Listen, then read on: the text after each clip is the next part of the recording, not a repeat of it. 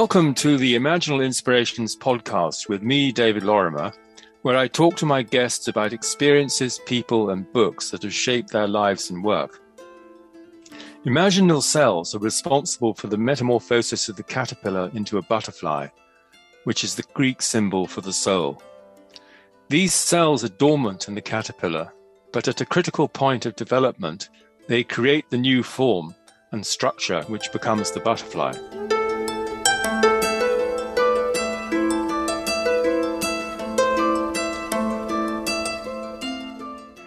My guest today is Dr. Athena Potari, who is a fellow at the Center of Hellenic Studies at Harvard University this academic year.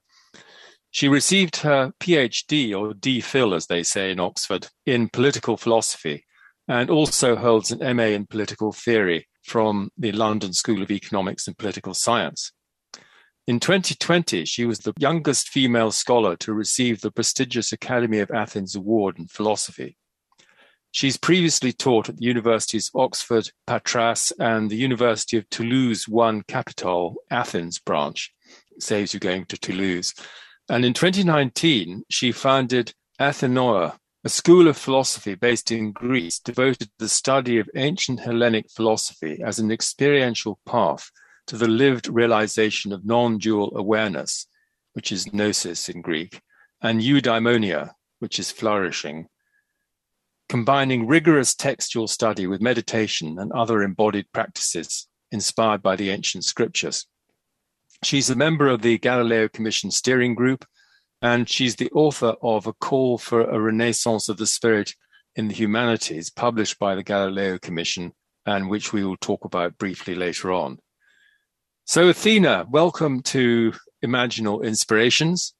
And we're going to start with your telling our listeners about a shaping moment involving your choice of work. Thank you very much, David, for your invitation. I'm very happy to be with you today. I guess an early shaping moment in, in choosing to become an academic really was the moment when I was 14 years old and I came across a work of Plato during one of our classes at school. And I felt so enthusiastic, so excited, like a fire ignited me. And I ran to my teacher at the time. I think it was a class on ancient Greek language or or literature. And, and I asked, What is this? I want to know more about this. And he gave me a book on the notion of Platonic ideas and a dialogue called Euthyphro. It's not one of the most common or, or well known ones, but it was definitely one that shaped my life. And I remember reading those texts and having my first, how can I say it? It's not really metaphysical, but let's say spiritual experience at that age, at the age of 14, uh, while reading Plato and uh, the idea of the world of ideas and feeling myself going into this timeless experience and feeling this light and, and old at the time. And since that moment, I I said to myself, this is what I'm going to be doing. This is why I'm here this one I'm going to be devoting the rest of my life to. So there was a sense of recognition there that you something in you recognized that um, this was your calling, if I can put it that way. Yeah, absolutely. And actually, that's very much in line with Plato's very own ideas that knowledge is remembrance. So in that moment, yes, it felt to me that I remembered something that was already inside of me and I was here to do my calling. Yes, I can very much resonate with that. And, and, and as you say, it's re- knowledge is recollection. And then, did you have a, an influential mentor or teacher, you know, who helped you in, in your development? Absolutely. I have to say that I had the privilege of having quite a few. Uh, I really wouldn't know where to begin. Definitely some teachers at school that, in their way, prompted me to the side of or philosophy at a time where in my generation focusing on anything that doesn't appear to have an immediate financial gain or a career that can be uh, super prestigious in a materialistic sense was uh, very much discouraged. So, to be encouraged to follow my passion instead of something that in my society, in my, in my social circles, would be admitted as a more reasonable path to follow, uh, was a contribution. And then I would have to mention my professor at the uh, University of uh, London School of Economics and Political Science, Janet Coleman, who was uh, my mentor and, and my teacher there. She taught us Plato's Republic uh, while I was doing my MA in political theory. And I actually specialized in that text at that time. And I remember I was I fell completely in love with the text, of course, and whatever followed from my research on that, but also with my professor because she was she was authentic, passionate, I would say raw in in her way, mm-hmm. and that passion and that out of the box thinking really influenced me to focus even more on on Platonic philosophy at the time. So, how interesting, uh, because when I was at Cambridge doing the education course, I was taught by Sir Desmond Lee, who had been headmaster of Winchester College, where I later taught. And he was, he's the editor of the Penguin edition of um, Plato's Republic. And we, we went through Plato's Republic in the context of a Cambridge postgraduate education course. So there's a nice kind of convergence there. I, I normally ask what kind of advice or guidance your mentor gave you, but I think you said a certain amount about that. Um, very empowering influence. But is there anything more specific that you'd like to mention? I think I, another advice I got from my mentors was to be authentic and to not be afraid to bring arguments that can seem out of the box to to to basically be brave to be free Absolutely. Sometimes be conservative to change, as any world. yes, I know. I think that that comes at a certain personal cost. Sometimes um, you know, being authentic to yourself. I remember uh, very much tuning into this with the courses that I did in existentialism um, at uh, St Andrews University in the seventies. Uh, and of course through French literature as well. Now we now we move on to uh, books that have shaped your life um, and thinking. Obviously, Plato's dialogues is one of those, but maybe there are others that you'd like to mention. Oh, yes, Plato's dialogues uh, for sure. Um, but I would have to mention Khalil Gibran's The Prophet was a book that I also read at a very early age, around 13 years old, and uh, I found it deeply philosophical. It explores ideas of truth, of uh, non duality, of spirit. And I, I find poetry to be very complementary to philosophy, precisely because some ideas, as Plotinus would say, of course, the very the very experience of the goal of philosophy, which is oneness and eudaimonia, wholeness, cannot be described. The uh, the Greeks call it ariton, like that, that which cannot be said. So poetry is the closest thing that comes to being able to talk about what is impossible to talk about. And so uh, Khalil Gibran was definitely a poet, as well as Rumi, that influenced me and and and inspired me. But also T.S. Eliot, I have to say. I was wondering about that. Uh, that was a thought in my mind. So four quartets or four quartets really really helped me shape my path at an early age. I read that also quite early on.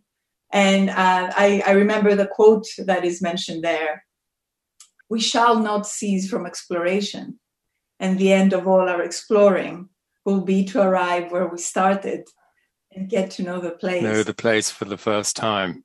Yes, no, I know those those lines very well, and and I've derived a lot of sustenance from T.S. Eliot's Four Quartets. And indeed, we had a walking week about three years ago where we used it as our text.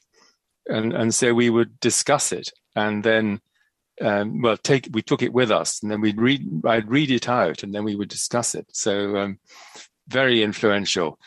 And moving on now to um, a key moment of insight in your work in relation to the nature of consciousness, or even a key experience uh, in relation to the nature of consciousness, which changed your understanding? So, in a way, I carried tastes of non duality, of oneness since a child. But before I entered into a more devoted and rigorous exploration of myself, those moments were fleeting and not quite understood. Following up on the previous question, if I may, a book that really changed my life and entered me into what we nowadays would call spiritual practice, or we can call it meditation and contemplation, was the autobiography of a yogi book that a lot of, of people. It's quite a popular book.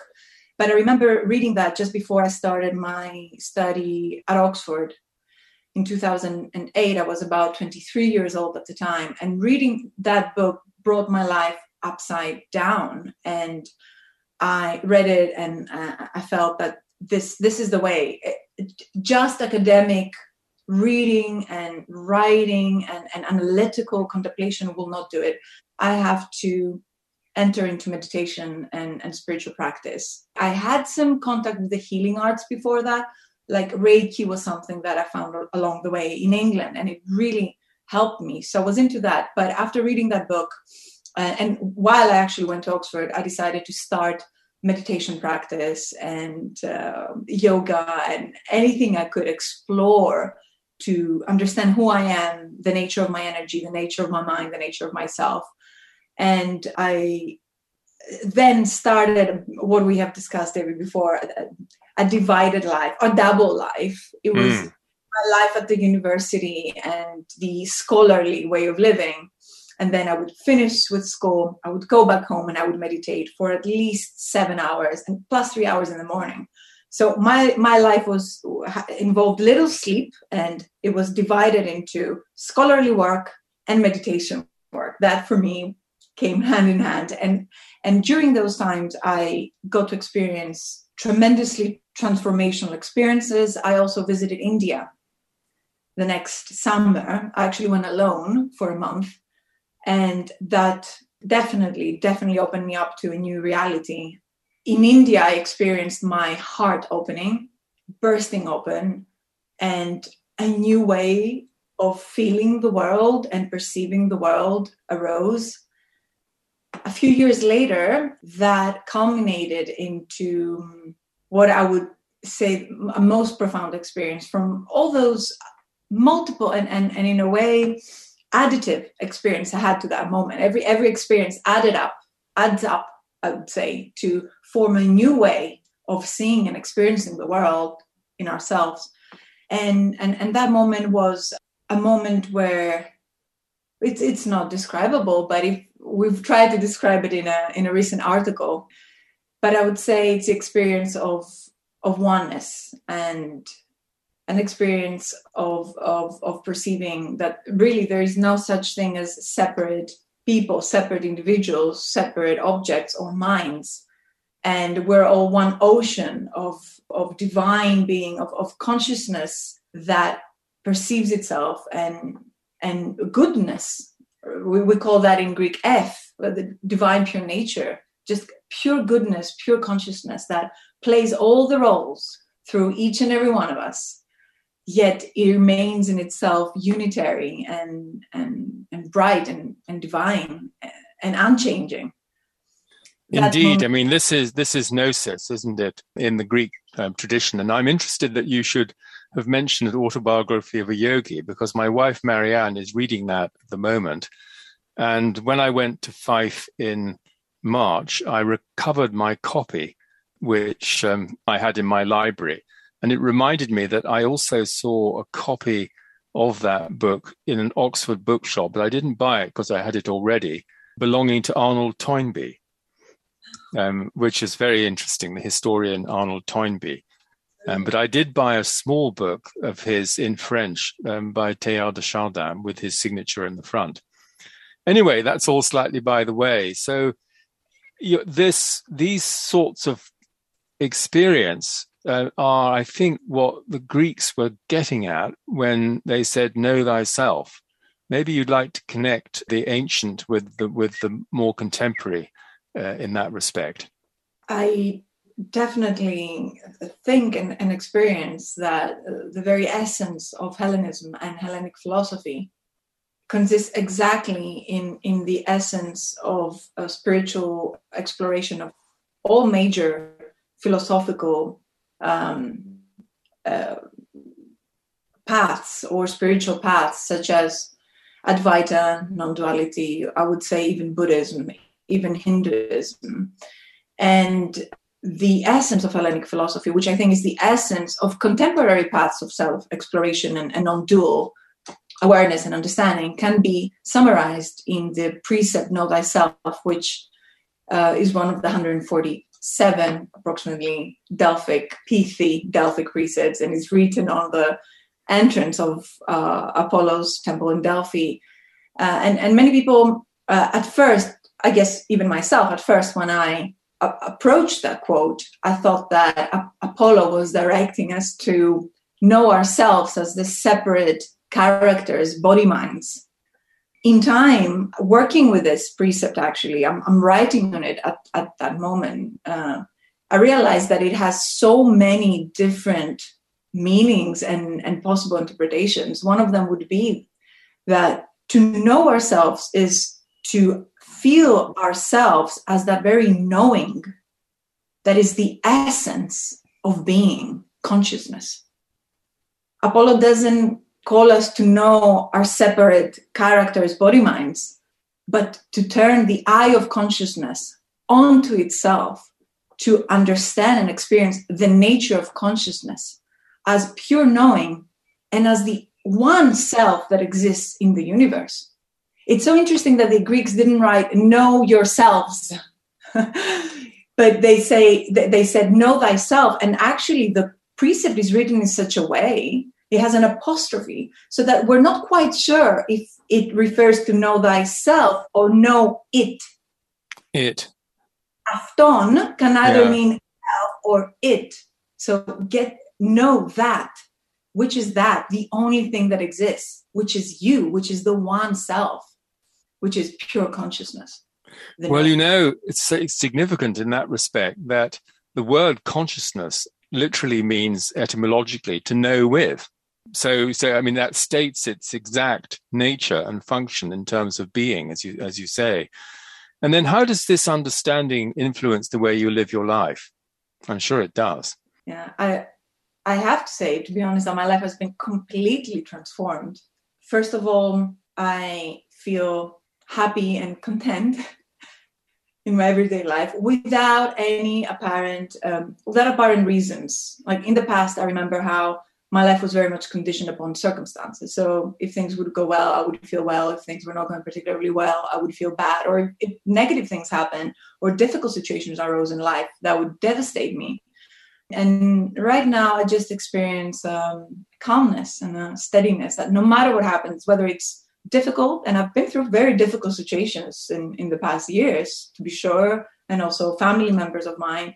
And I've also been through very happy and, and auspicious situations. But in a way, there is an evenness that whatever happens, be it very good or difficult, cannot really waver you out of, of that wholeness that you feel inside of you because it does not depend that happiness does not depend on anything apparently external. It stems from being in contact with just who you are.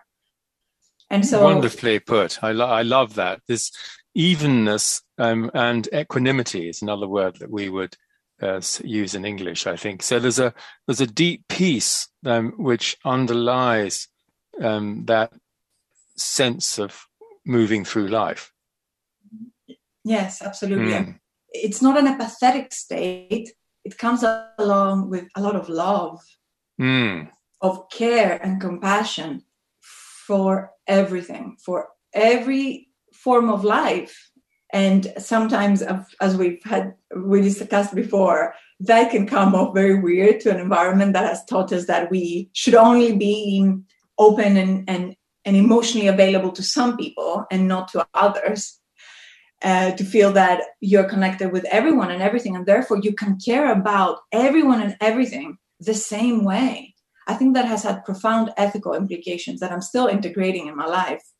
That evenness also means being equal in your love for everything and everyone, and trying to live a life that the well-being of others is as equally important as your well-being because you're not two separate beings. We're one being. It's very much the the sense that you get in the Tao as well. The sage is one who has it says neutral but i think it's it's get it's getting at this universality of relating to people as as the one. Uh, I'd like now, Athena, just to come on um, to the call for a renaissance of the spirit in the humanities, which we've been working with together, and just tell our listeners a little bit about what this call is and why it's important. We would have to introduce this call um, by first uh, making uh, a reference to the Galileo report that was published. Was it three years ago now, David? Bit, three or bit more. Yeah, it's 2017. So it's nearly five years ago. I would say that for me, at least in my understanding, that is the the the, the starting point of of this endeavor because the Galileo report was really a revolutionary uh, text that uh, explored the way science and, and and and medical practice works at the moment and positive sciences work uh, function on an academic and research level is founded on a materialist worldview that has been disproved by science itself, or that it remains to a large extent unproven in itself. So dogmatic in its foundation. And the, the Galileo report, you're way more able to describe what I, the, the Galileo report. I think you should you should describe that better than me. I'll just give one particular point um, which reinforces what you said, and that's that it questions the report questions the presupposition, which is a presupposition, that it, the brain produces consciousness and therefore the primacy of matter, of the material. So it questions that and tries to arrive at a wider view. And I think what we've been doing uh, and what you've been specifically doing with the Renaissance call is applying that same approach to the humanities because the humanities are also pervaded by this sense that materialism is the correct scientific view. Exactly. At the center of, of the humanities, there is also a set of metaphysical and ontological axioms or presuppositions, as you very rightly said, which concern, first of all, the nature of the human, around which the very humanities as a, as a set of different um, subjects of knowledge uh, revolves. Who is the human who's at the center? And of course that that definition of what it is to be human um, cannot come without uh, an accompanying definition or, or perception or view of what's the nature of the world in which the human being appears what's the nature of time space matter consciousness so there are all those presuppositions or axioms at the center of the humanities and very often they remain as it happens in the positive sciences, um, unaccounted for or unexplored. And yet, those presuppositions affect the way we, we conduct our research and our teaching and our entire academic activity. And I think that through this call, what we're trying to do is to shed light on how a great part of that core of presumptions at the very center of the humanities and the definition of what it is to be hum- human has been influenced by the materialistic worldview that prevailed, especially in the West, in the past centuries. And if those axioms are, are, are challenged and, and questioned again through research and rigorous and, and, and logical exploration, what would happen to the orbit, the orbit of activity um, of the humanities around that core? What are the implications of accepting what, for example, the Galileo report suggests, accepting that consciousness is not secondary, but it's primary and consciousness is, is unitary. So consciousness is one and it's prior to matter. What would that imply for our humanity? And what would that imply for the humanities? as an area of, of study and, and exploration, there will be, uh, obviously, there are uh, extremely important repercussions, and um, those do not just have to do with an epistemological level. It's not just repercussions for the way we approach the humanities, but because the humanities concerns itself with important areas such as relationships, psychology, ethics, and politics exploring an alternative worldview that places consciousness first and realizes its unity can have profound consequences for the way we conduct our lives as ethical and political beings. Indeed, I think that's very well put. So, so the point is this call has revolutionary implications in the same way that the Galileo Commission does. And I think we both agree that a shift towards a more integral view, worldview with consciousness at the center um, and this sense of interconnected interdependence is really vital for human survival.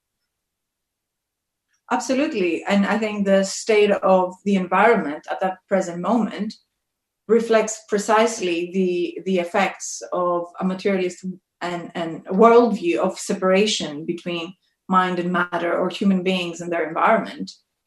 Uh, I think that the very material state right now of our planet witnesses that there's something wrong with our perceptions and, and worldviews.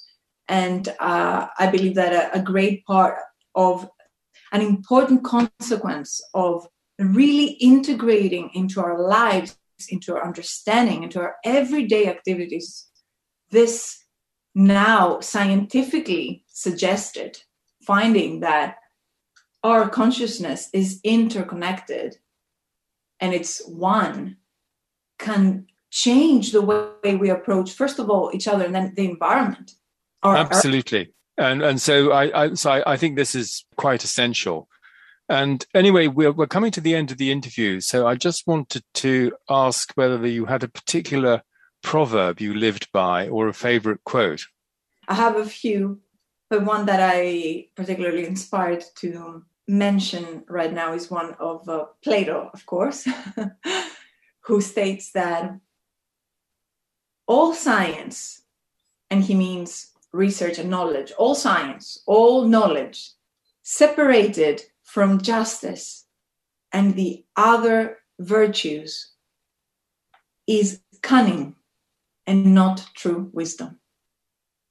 Love it. I love it. We really need to take that to heart. Um, and then finally, uh, Athena, is there any, any advice that you you give your younger self from where you've got to now in your life? Oh, that's such a good question. I would tell my younger self, keep on going, don't stop. You're going to find the way out of this. well, indeed, you have. And thank you so much for coming on to uh, Imaginal Inspirations. And we'll look forward to future collaboration. Thank you very much for this beautiful interview and for the wonderful questions it's the wonderful questions that can bring forth good answers. It's all about the questions. Thank you so much.